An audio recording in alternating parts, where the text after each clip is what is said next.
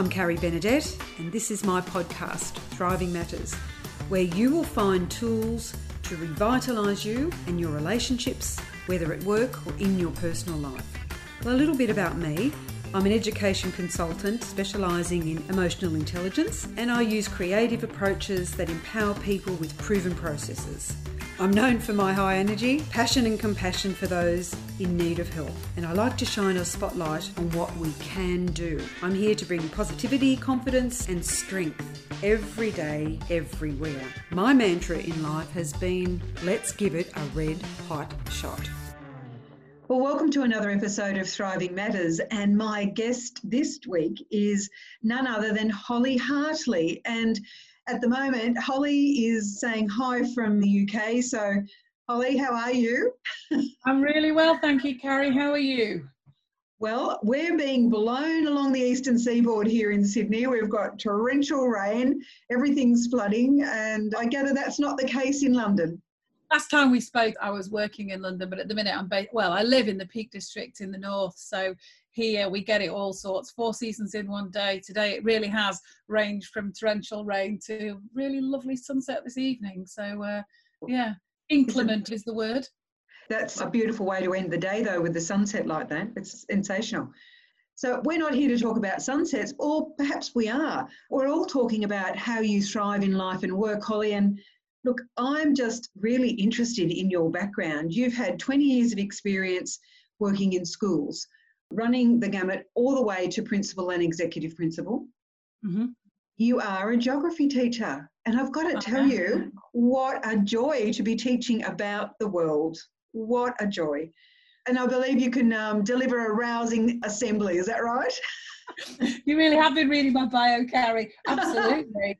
I mean, you know, obviously I love working with young people, but my love for geography and my love for travel hasn't diminished. You know, I'm 44 oh. now, and that whole that has really characterized my life in so many ways. When I was a kid, my dad used to work for British Airways, and back then, you know, early 80s, you used to be able to jump on a plane with him and travel with him whenever he went off on his trips. And I remember being a little girl, and we used to have a world map by the breakfast table, and we'd talk about where he was around the world at that time. And you know, I can remember being at university and it would be cheaper for me to get a flight from Manchester to Cairo, say, than it was to get a train from Manchester to London. So that's really where that love of the world has come from. And it's never changed. Travel is still my greatest passion, without a doubt. it's amazing, isn't it? During COVID times, I've been able to travel around the world. I've come to, you know, Europe and the UK this week as well. So tell us a little bit about South Africa. Tell us a little bit about New York and some of the other places there, because this is how you've developed your leadership skills, how you have developed your expertise, because now you're working within a school, but you have mm-hmm. also developed your own business, mm-hmm. Rediscovery. Yeah. Yeah. So, gosh, it all seems like such a dim and distant memory now. I suppose I, mean, I read a lot. I read widely and I read very, very often. And I think that for me, Simon Sinek's book, Start With Why, is a really good way to kind of summarize why I do what I do.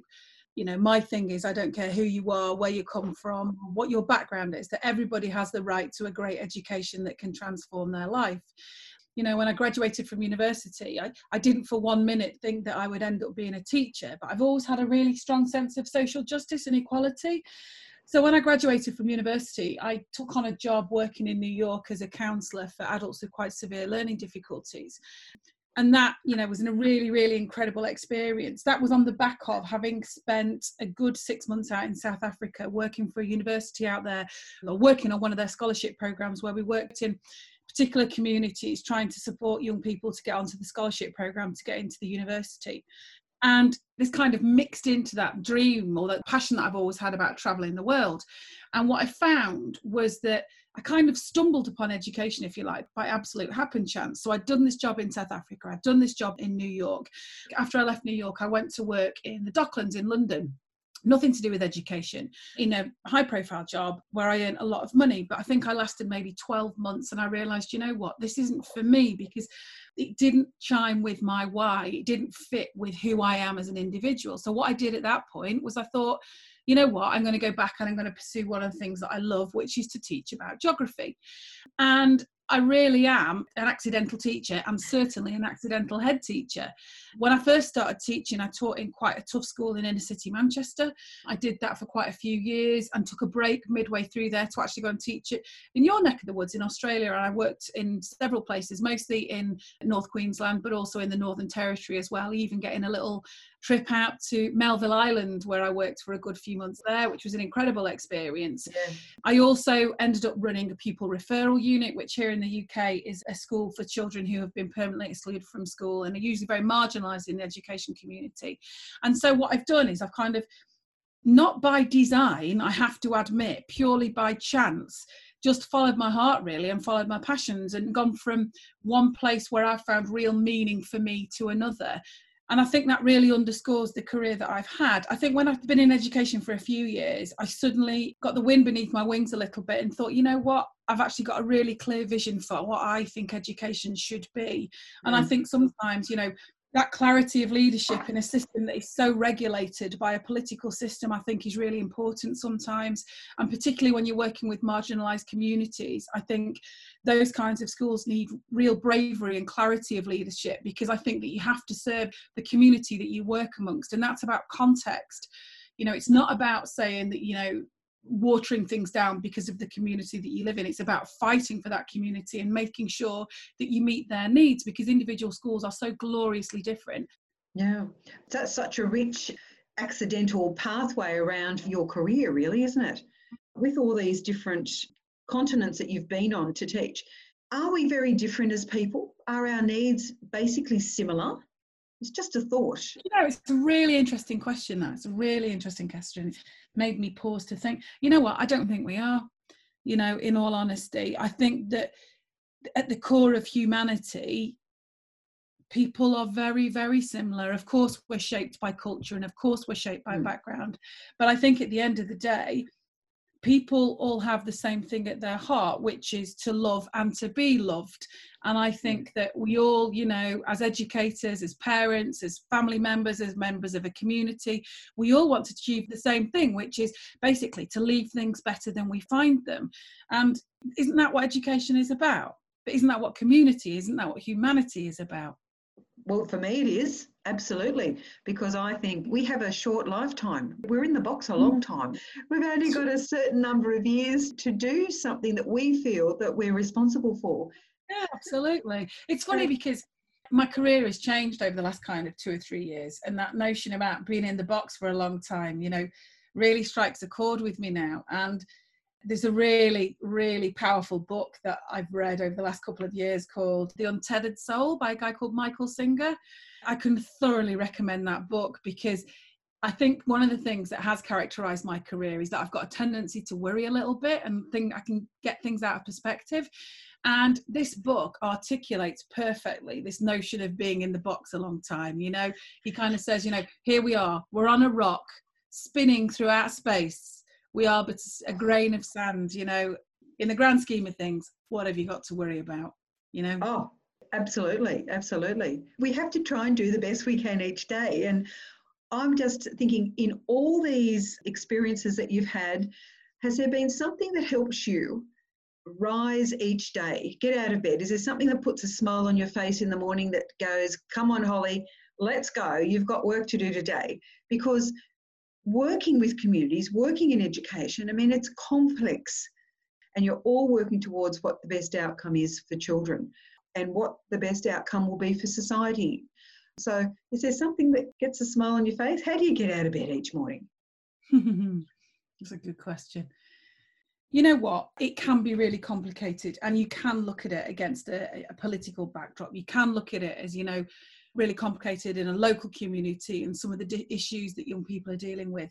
But actually, at the heart of this, we're teaching kids, whether they're six years old or whether they're 16 year old, they're kids, you know. And for me, that kind of pureness of thought is what really keeps me going because even when I've worked with young people who've probably done some things that, you know, that have got them permanently excluded from school or whatever it may be, you know, I always think that there is always, always, always a beautiful person inside there. And sometimes what we need to do is just help them to find that person and help them to learn And it sounds trite, but to help them to learn to love themselves a little bit. Now, you know, some of the schools that I've worked in have served particularly marginalised communities and particularly diverse communities. You know, I've worked with over 50 different languages, students from all over the world. And by virtue of the young people that you're working with, you're working with kids from everywhere. And I think when you think of it, they're just kids. You know, all we've got to do is give them the absolute best that we possibly can do. And I think that that's the beauty of education because when you look at it in such a simplistic way, it's about igniting that spark. And I believe that every single person, a small child, a teenager, or even an adult for that matter, has that spark within them that can be ignited. It's just a case of finding that individual touch paper that we all have. I remember in, in particular when I worked at my pupil referral unit I was talking about before. I went in in really challenging circumstances and behaviour wasn't great at the time and kids were feeling quite disillusioned, the staff were feeling quite disillusioned. You know, it was proving really hard to shift. And then one day I suddenly thought, actually, this is really simple. We can't make them learn, but we can make them want to learn. And it's the difference between the two. And it's a case of finding out what it is that they want to learn about. And that's about empowerment. It's about enabling these kids to feel that they can be successful. You know, not everybody's going to be a doctor or a lawyer or a brain surgeon. You know, some people are going to be teachers and hairdressers and builders and gardeners. You know, and this is what makes the world go round. And we've all got that thing that we're all passionate and interested in. And it's a case of finding it for each and every one of us. And you know what? I'm 44, and sometimes I think, I don't think I've fully satisfied that within me now, you know. And I think as you get older, sometimes that changes. And as you distill your life down, I think, you know, you finally start to see some of the rocks in the stream, some of the things that are most important to you. And mm. sometimes they don't appear till a little bit later in life. I had a picture in my head of you with these kids realizing, you know, we have to make them want to learn. So that's the gift, isn't it? Any of the inspirational books that we read, any of the movies that we watch, all about education, it's always about what spurs them on. It's the inspiration or the motivation to just be a little bit better than we have been today. In saying that now, you've changed your pathway just recently and our listeners would be really interested. What was the prompt mm. that moved you into your new venture? And tell us a little bit about that. Yeah, that's a really interesting question. It kind of goes back to that thing I was mentioned before about, you know, as you get older, I think that for me anyway, my priorities have possibly simplified a little bit. What's important to me now in life, I think, has always been important, but it's been amongst a sea of other things. And actually, some of the things have drifted away and left me with fewer things, but actually now have greater importance. So I got married 14 years ago this year, and I've got two young children. And I was fortunate enough that I climbed the career ladder quite early, really, and I became a head, you know, in my early 30s, at quite a young age. And I had both my children, and my husband was a stay at home dad. But the types of schools that I've worked in have always meant that I've worked incredibly long hours. And I began to reflect a little bit over time about the impact that this was having on my family and on my personal life. You know, I've always been one of those people that I thought I could have it all. You know, I don't sleep very well, I don't sleep enough. You know, I try and lever as much into my life as I possibly can. I don't sit and do nothing. I never have. It drives my husband absolutely mad. And I don't know, as I was getting older, I was suddenly starting to feel a little bit more tired, I guess. I think years and years of working in a system that demands long hours started to take its toll. And I just, something in me started to shift and I started to feel quite different. And there was a number of times whereby, you know, I'm quite a pragmatic person, I'm quite a balanced person, that I actually felt a little bit guilty about being away from my family and the price that they were having to pay sometimes, particularly when I was an executive head and I was working across a group of schools, you know, I was away from them a lot. And I just suddenly started to think, you know what, I can't get those years back. And I need to really work out and prioritize what is most important for me. And I always remember a book called The Chimp Paradox by a guy called Professor Steve Peters. And he talks about this thing, I think he calls it the touchstone of life, which is if you're there in the last two minutes of your life, what piece of advice would you give to your favorite grandchild? And whilst I get meaning and I get tremendous value from the work that I do, you know, without a shadow of a doubt, my family is the single most important thing to me in my life. And I really started to take that on board. And then one Sunday morning, two years ago, totally out of the blue, my husband's mum died. We literally, I mean, she was a very young 60 something. She ran, she skied, she cycled, she incredibly fit woman. And literally, like a light switch going off, that was it. And for me, that was really quite a clarifying moment for me. At which point I thought, you know what? You're not going to get this back. And Mm. I just was worried that I could look back in my 60s and think, oh my gosh, if only.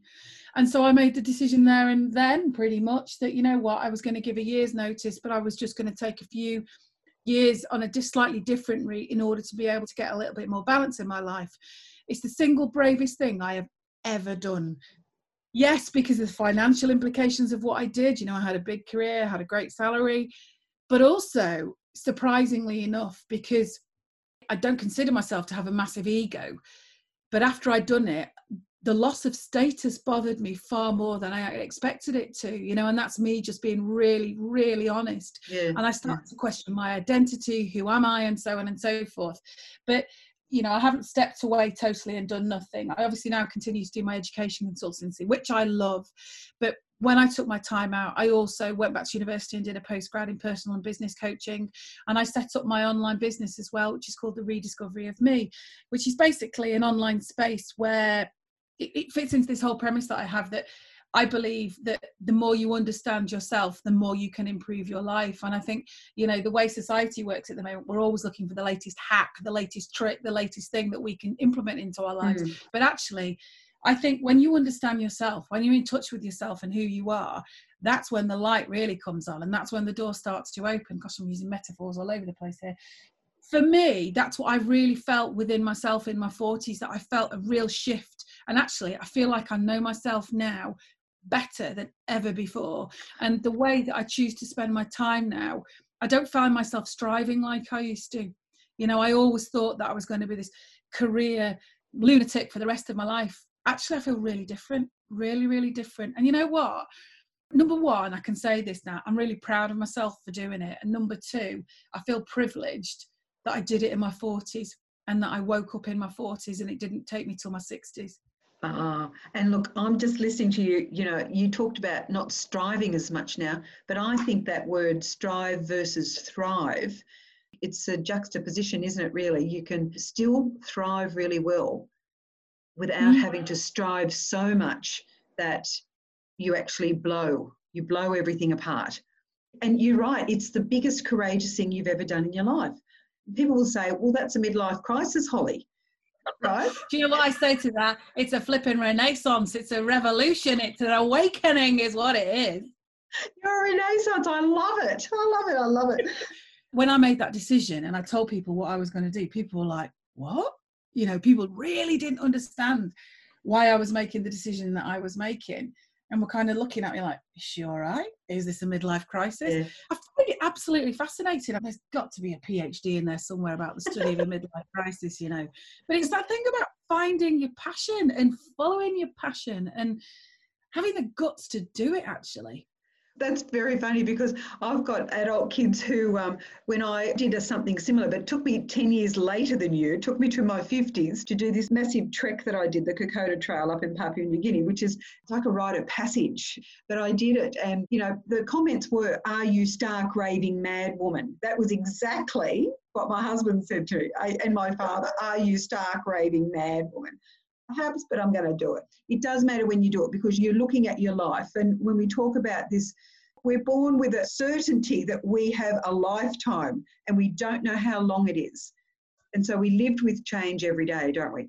And there's a whole lot of struggle in, in all that, whether it's physical, emotional, mental, whatever it is. We all have our own particular struggles, but we're also gifted with so much potential so, your story really talks about what you've done with the gifts that you've been given and you've nurtured and you've developed in yourself.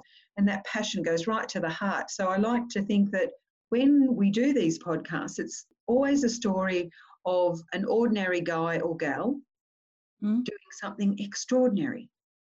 I was going to say, I think the thing for me as well is about learning from our parents and learning from those people that have gone before us. Sorry to cut across you, Carrie, because I mean, for me, uh, uh, certainly a factor in my decision making was not only the death of my mother in law, but was my husband was 38 at the time and I'd have just been 42. And we have lost three out of our four parents. You know, my dad was only 47 when he died. My husband's dad was 52. And, you know, the way I've described my husband's mother dying, that I certainly think that has changed who I am and the way that I view things, you know. And I think it's about taking the good that comes from those kinds of situations and using it to inform your life and your life experience, I guess. Yeah, yeah. There's lessons all around us, aren't there, if we're open to them. But if we're not present, we don't get to tune into them. And if mm. we're just so involved in what we do, mm. and, and it's easy, it's easy to do because our mantra in the last decade has been, Oh, how are you? Oh, I'm busy, I'm busy and mm. it's like a frenetic energy that we have to be busy to be it be important or to have mm. some status i was interested in your comments about you know it was a blow to your status not having the big jobs having the, the roles it's massive isn't it when i left um, the organisation i'd worked into for 24 years what i left was a whole community that would just say g'day carrie how are you when i walked into a school into a building into an office and those connections, you know, they just sort of all worked out like a spider web. And I realized very early on, I just went, you have to, you have to now find a new community to belong to. So it's mm. going to be the community of self, then the people that you trust to build around you to help you. And so that's why I've had such a fabulous time doing the podcast. It's been part of providing me with a community as well and touching into the most amazing people that I've bumped into because I've known other people. Yeah, it's funny because I was totally blindsided by that loss of status thing. I was embarrassed to admit that. I really was embarrassed to admit that. But it was through talking to other people, you know, talking to other women actually in particular who'd done a similar thing to you and I, who all empathized and said the same thing. And in some ways, it is about loss of status, but I think a lot of it is tied in with identity as well of yeah. who are you, you know, and how often you know it's interesting what you were saying about we, we all kind of wear this badge of being busy all the time but I reflect back now and I think that, you know, I've been introduced by my job, not by my person for so long. You know, friends would introduce me, this is Holly, she's a such and such. And when I stopped being a such and such, my friends were like, well, what are you now kind of thing? I'm like, well, I'm still the same person that I always was, you know, and I think it is a real clarifying thing to do you know and i must admit my identity took a knocking but also actually my um i don't know my confidence in some ways really you know and i really really had to work at that really had to work at that for a while well your sense of certainty is also knocked so your status your mm. sense of certainty and you think of the big hits against your values your assumptions or your beliefs right you know will either produce negative or positive emotions around that so that acronym that has meant a huge amount to me when I first stumbled across David Rock's work. You know, he uses the notion of SCARF, S-C-A-R-F. So it's, you know, we get positive, negative responses if something hits our sense of status, a sense of certainty, our sense of autonomy, our sense of relatedness, and our sense of fairness. So they're the big triggers that we will get the responses to. So this was an emotional time as well. You mm. made the decision you know, for various reasons, and mainly for the life of yourself and your family. That's ultimately what you did. It's now like another flower blossoming in another realm. But I imagine now you're actually saying, I will not talk to Carrie at this particular time on this particular day because no, that's sacrosanct with my family. I've got to be really honest, you know, there are still certain parts of me that I have got a long way to go with regards to think, you know. I think I've always been a workaholic and I haven't fully mastered that yet. So talking to you at this time, is no problem at all. I love it. But it's interesting actually because I left December 2018 it was that I left and I left a community like you working with a large team of people you know, over a thousand children, massive network, and all that kind of stuff. And when I left at the Christmas, by the 10th of January, because I knew I was going to be going back to university and I knew I was going to be building my online business from scratch, knowing nothing about that whatsoever. And by the 10th of January, I had an office and I rented an office somewhere because the break was just too much, you know. And Yeah. I live on a farm in the Peak District quite remotely, and it was within 10 days, I thought, oh my gosh, you know, I can't go from being surrounded by so many people to being here on my own. So I rented an office, you know, like a community office kind of space where Yeah. you can you know, you, all that kind of stuff. And that was great. You know, I've got to admit, I wasn't in the right place where I could just go from kind of 100 miles an hour to zero. I had to bring the plane into line quite gradually. And actually, working amongst other people who were doing a similar thing to me, either doing a startup or career change or building up their own business, you know, it's amazing, regardless of the sector that you're in, those experiences really can be shared. And I was so grateful. And, you know, I Yeah. made some amazing connections who I'm still you know, even though I work in a slightly different place now, still really friendly with today, who still help and support me tremendously. And that for me, I think education in some ways can be quite a closed community. And stepping out of education, whilst the skills are really transferable, you know, I was quite, I don't know, I, I never felt like I had my blinkers on, but when I stepped out, there's like this whole other world out there, you know, and, and I do think that the skill set are really valuable, but there is nonetheless an awful lot of learning that I've still got to do. That's what I found as well. I found a whole new world out of education and interesting. People are so interesting and what they do, how they do it, what they can share with you that challenges the way you've always thought. And I think that's been one of the biggest things that I've learnt as well. Holly, apart from what you've read, has there been somebody else in your life? Has there been another occasion that's really affected the way that you show up each day? Is there a mantra that you use each mm. day? Is there a dream you've got or a goal that you haven't yet reached? Oh, yeah, absolutely, there is. I think for me as a leader, one of the things that I learnt that I felt I had to build on was bravery. I've always strived to work in schools where there was work to be done. I could work with a team of people to provide a better deal for the kids. And I think that at times that calls for real bravery. I don't think as a leader that you can underestimate the importance of bravery. Yeah. And you know, there's been some real times where I've really been, you know, up against it, had my feet against the fire and, you know, my back against the wall. And as the leader, and essentially it's an absolute privilege of a job, but it can also be an incredibly lonely job. There's been real times where I've really had to dig deep, really had to dig deep.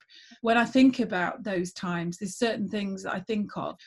I have an abiding memory of being 14 years of age and seeing Nelson Mandela walk through the gates to freedom. I remember my whole childhood was characterized by that. And I've still got a press clipping of that day. And I've got another press clipping of when, you know, democracy in South Africa first came to fruition. And I used to think, you know what? If he can sit in that cell on Robben Island for 27 years or for however long it took, I can do this. I really can do this. You know, and every now and then I'd have to go into cry in a corner and grit my teeth and all of that kind of stuff. But, you know, because at the end of the day, we're all the same. We're just people. The, the CEO of the largest company on the planet, or whether you are, I don't know, a- gardener in your local community, or the local police officer, or the local head teacher, or the local pharmacist, whatever it may be, we're all just people. People. And you know, whatever line of work you're in, we all have a need for bravery. And I think that it's about knowing yourself and, and that sense of self and who you are. And I think when you say goals in life, I think my goal in life is probably number one to provide for my family you know as we've said already i really want to make sure that my kids are enabled to be happy and healthy and successful i want to add value in the work in you know in the work that i do but I also just want to be at peace. And I think I've always had this notion of striving and I think society at the moment really sets us up for that in some ways. You know, we climb the housing ladder, we climb the career ladder. You know, we're always striving. And go back to your thing before, Carrie, about the closeness of striving and thriving. For me, I think I have made that switch from striving to thriving, and I'm still working it out. You know, I'm no, I am by no stretch of the imagination the finished article, far, far from it, in fact but I certainly feel within myself a growing sense of satisfaction with what it is that I want and where I find those little small beautiful things in life and you know what sometimes that does come from speaking to a thousand young people about how they can achieve their dreams and i still love doing that but it also comes at half past six in the morning when I go out for a walk on my own and I go and walk, you know, on the, the hills where I live at home, I get a tremendous amount of satisfaction from that. And I'm quite surprised at myself, really. You know, if I'd have listened to the things I'm saying now 10 or 15 years ago, I would never have thought I'd be here talking to you about these kinds of things. And life's a funny thing. It is, and you've got to have a sense of humour about it as well. I mean, we can have lots of worry, but I think why waste a good worry when you can find a way to be peaceful. And I think COVID has done that for a lot of people. More and more people I talk to have said, well, look, I've picked up those habits, those hobbies that I used to do. I've learnt some new ones. I'm actually taking time out to be mindful each day. You know, when I take that first sip of coffee or tea in the morning, I'm actually savouring it. We're near the Georges River here in Sydney, near Botany Bay, where Captain Cook would have come in and landed but we have water around us and we have a lot of parks and trees. So the bird life is absolutely beautiful. So part of what we did during COVID was put two lounges out under our cupboard area, and that became the area where we met. We'd come and sit together. People just breaking up from their work if there was a break on, if there was lunch. But what I found is it's the early morning when the sun's rising and the birds are all chirping. You can go and sit there and listen to the rain. It's been pelting. I've gone out, wrapped myself up in a rug because it's winter here, and just done some mindfulness out there. And it's become like a little haven at the back of the house, which is really quite lovely. The people are telling you all the different things that they're doing and they, they're reclaiming it. And those family dinners where we, we had to ring everybody and book up a month ahead to get them all in the house at the one time, you know, they're now saying, well, actually, we don't want to give that up, you know. Now we can sit around and we can bring out the Scrabble or we can just talk or we can reminisce, we can laugh um, we can share what books we're reading. We can tell each other what was the highlight of the day or what was three things we did for somebody else today. Mm. And I think they're the gifts that we've been given in all this. To me, that's part of thriving, and that's part of recognizing in yourself where you what you need to let go of, what's not serving us well anymore. You may make somebody's day the best day. You may be the only person that speaks to them or acknowledges them. So why wouldn't you do it? Holly, my last question today would be around our current world and perhaps an insight you've had into what we could wish for the world. What would be your best hope with a little bit of advice for not just the adults in the world, but also our children who will be here after us, who will take carriage of perhaps more instances like we're experiencing this pandemic. Look, maybe huge debt, economical debt, different ways of working, different ways of living. So, what would be a piece of advice that just comes up for you right now? I would say you've got to live for the now. That's about integrity, but it's also about realizing what you have at your hand right in this very moment. You know, I mean, for me, integrity is important. And I know it's often touted as a bit of a buzz you know, particularly when you're talking about leadership. But for me, it's always important to do the right thing, even when no one is watching. That applies to every single situation. Classic C.S. Lewis quote there. But I so believe that to be true. And I think, you know, going back to the notion of striving and thriving again, I think that too much of the time we spend our life living off a list we spend our life checking things off, thinking that we need to do that in order to move on to the next thing. And actually, when we've got to the bottom of the list, we can take a break, we can start to live our lives, or we'll have got to a certain point or a certain plateau where actually our life will begin. But you know what? This is it right here, right now. And mm. when you live with integrity, when you make the right decision, and you do the right thing that's when the sum of the whole becomes greater than its parts and you know particularly talking about you know paying things forward and making things creating things better for the future generations and leaving them better than we found them that's absolutely the case now you know? Those decisions that we should be making on a day by day on a minute by minute basis should be based on the integrity of doing what's best both for us but also for other people as well. And i think it's very easy to get wrapped up in you know the hectic pace of life and actually to not to notice the amazing things and the amazing people that we're surrounded by. Yeah that's beautiful. Well at the end of our sessions we always have a call to action what I've heard loud and strong today is make sure you know what your why is. What do you want to learn about in life? So, listeners, what we're going to charge you with this week is having a think about what do you still want to learn about? And why would you do that? What's your why? But be brave about it. Find the bravery in all this. And let's leave things better than we found them. So I think some pearls of wisdom from Holly, from an amazing woman who has made a huge choice to be present for herself and her family, to take the most amazing career and be able to renaissance that into something brand new.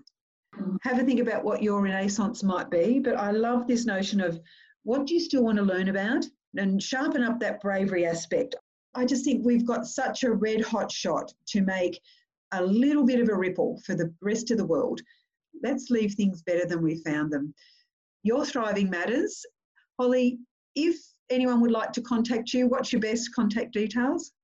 Yeah, they can get me via my website, rediscoveryofme.com, and the email is contact at rediscoveryofme.com. Right, great, great resource there, everybody.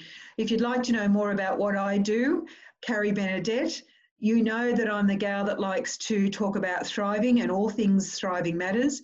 And who I talk to are ordinary guys and gals doing extraordinary things in life. And that's you too. So go gently till we talk again. I hope you've enjoyed this. If you have, please pop over to your favourite podcast source, whether it's Spotify, Apple Podcasts, and give us a thumbs up. It's always helpful. I'm happy to have five stars if you can give them to me. Thanks, Holly. Bye, everybody. Just remember, your thriving matters. Tune in again next time. Bye for now.